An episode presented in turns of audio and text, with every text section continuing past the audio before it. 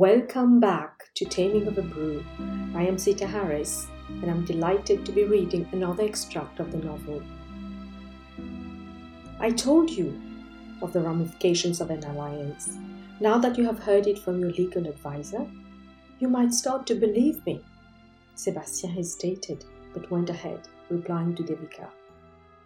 She kept quiet and carried on walking, avoiding people coming across her direction. Back to the car, they both took their seats without any words spoken. Devika found herself, drank some water, and wiped her forehead. Bayamid started the engine and lowered the windows. He sensed the tension in the air, took off the handbrake, and maneuvered the car out of its spot.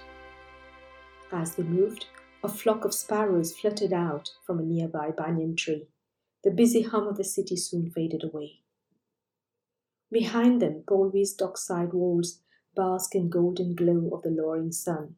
Soon the traffic will thicken, commuters heading back home to cool heights outside the city. I learn there are troubles of more than one kind. Some come from ahead, others come from behind. But I have bought a big hat. I'm ready, you see. Now my troubles are going to have trouble with me, Dr. Seuss. The devil always gives one of the best deal in the worst situations, and temptation is at the foot of it. Devika was weighing down her odds of making the tea estate work without selling her soul to the devil, and Sebastien stood by her like an archangel. But the young man did not know about his status, nor the effect in the coming months of her destiny.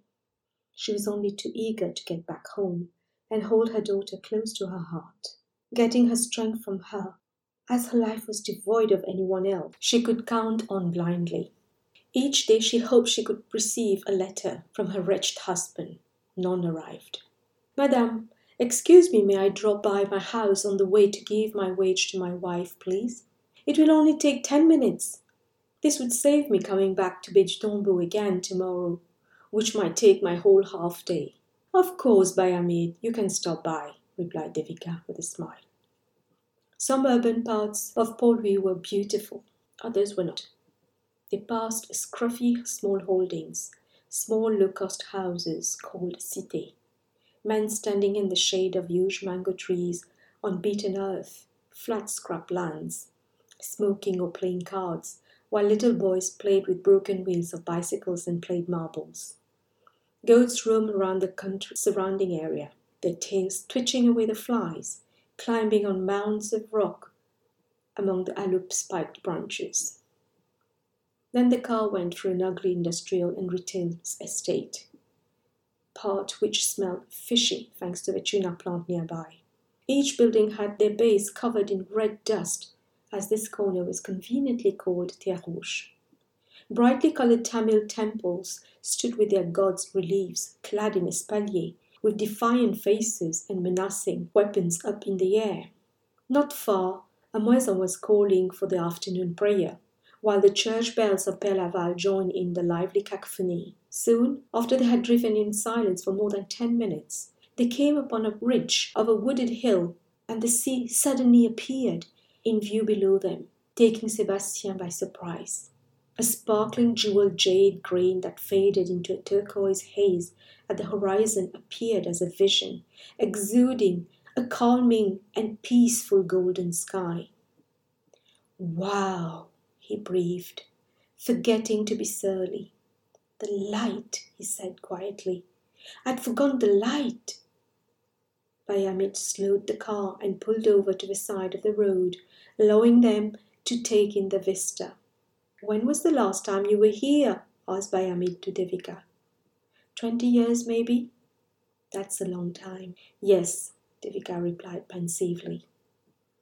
They carried on slowly, zigzagging down the side of the hill until they reached a sharp turn, the road looping around a ramshackle tin roof cottage surrounded by a higgly piggly yard.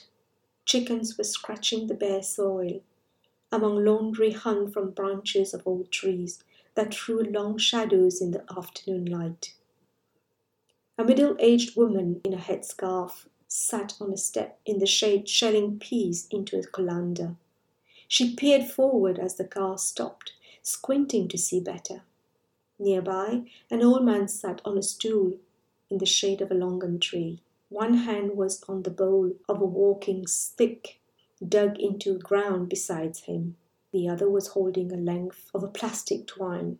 The twine was attached to a collar worn by a small brown and white goat that was feeding from a bucket at the old man's feet. His shoulders were hunched. His ears stuck out like bat's wings. His head was shiny, sunburned, and wrinkly, with a wisp of two all white hair. Bayamid lifted his arm and greeted him as he turned around towards the car. My father! He is eighty-nine now. Is that him? Devika answered. Oui, madame. He wants to go to Hajj, but we can't afford it. Baie du Tombeau wasn't far. Bayamid went to give the wages to his wife, and soon after appeared smiling ear to ear with a plate of something wrapped in a newspaper. Madame, my wife just made hot farata.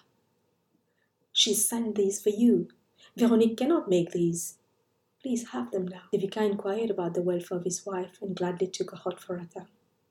Here, have one. They're always delicious when eaten while hot, handing it to Sebastien. The young man had an amazed look on his face and took the soft farata, had a bite and smiled brightly. This is indeed very nice. Please thank your wife on my behalf. It reminds me of my own home, although not so familiar to our crêpe bretonne but it has the same homemade warmth to it.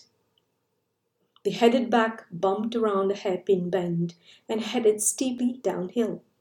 Bayamid was taking an unexpected shortcut to reach home faster, feeling guilty for having taken time from their schedule. The tarmac road had disintegrated in places and was full of potholes. The car lurched as the wheels struggled with the uneven terrain. Sebastien braced himself against the dashboard, trying to stop his body bumping. He could see the headline Estranged couple drown after cliff plunge. Breton man trip ends in horror. What else was he thinking of? He was used to the flat terrain of Brittany, where he lived, and this small island was certainly giving him a lot of new experiences. We're nearly there, stuttered Bayamid. The view of a perfect concave bay opened out before them. In the far distance, the sea and sky merged in a shimmer. Closer in, the sunlight caught the tips of a small, innocuous waves, whose only purpose, it seemed, was to add to some sparkle to the perfectly blue water that reflected the blue sky. Fishing boats were silhouetted on the waves, disappearing into the glimmer and then reappearing. Sebastien could see a swath of white sandy beach and, beyond that, lines of villas built above the beach road and amongst the trees that covered the hill.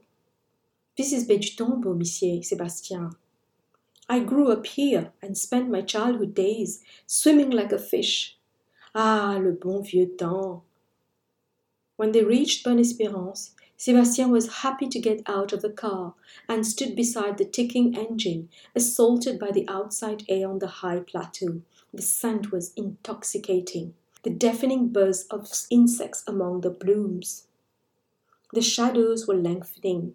The sun was blazing towards the horizon, and the promise of evening hung around them. Sebastien breathed in the air, perfumed by jasmine rose, and felt like a Philocles.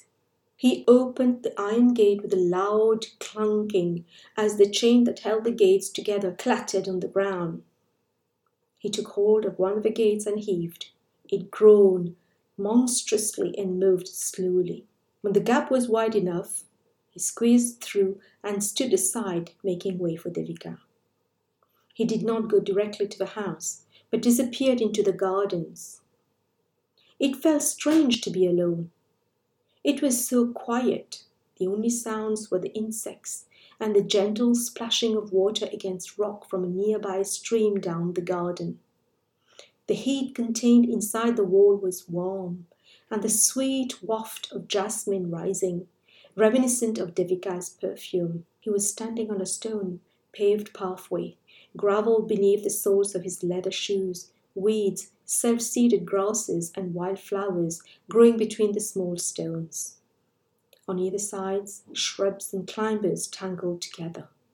Flowers climbed through the trees, set free from their beds and their borders. Cicadas sang, birds fluttered here and there between the branches. It was amazing to witness nature going to sleep. He took a few steps forward, turned a corner, and saw Marcel ahead of him. Fading sunlight gilded the garden. He reached up into the leaves of a guava tree and picked a fruit. He raised it to his lips and bit into it. It was still unripe, so he threw the fruits into the flowers. La nature, c'est magique, said the old caretaker. He had come to close the small entrances along the end walls to prevent trespassing. Sebastien nodded in silence. He naturally followed the old man through alternating patches of golden sunlight and deep shade as the drive meandered to the left, then to the right. At every step, something new revealed itself. A wild creeper scrambling over a statue of Buddha or Ganesha, covered in moss, a patch of bright orange zinnias, a lizard posing on a giant sundial with a crack in the center, a huge jackfruit, its trunk gnarled and solid as rock, with countless green spiky bulbed fruits hanging off it, defying gravity. Then at last, behind a line of topiary gone wild, masking the last entrance, the door, it was locked.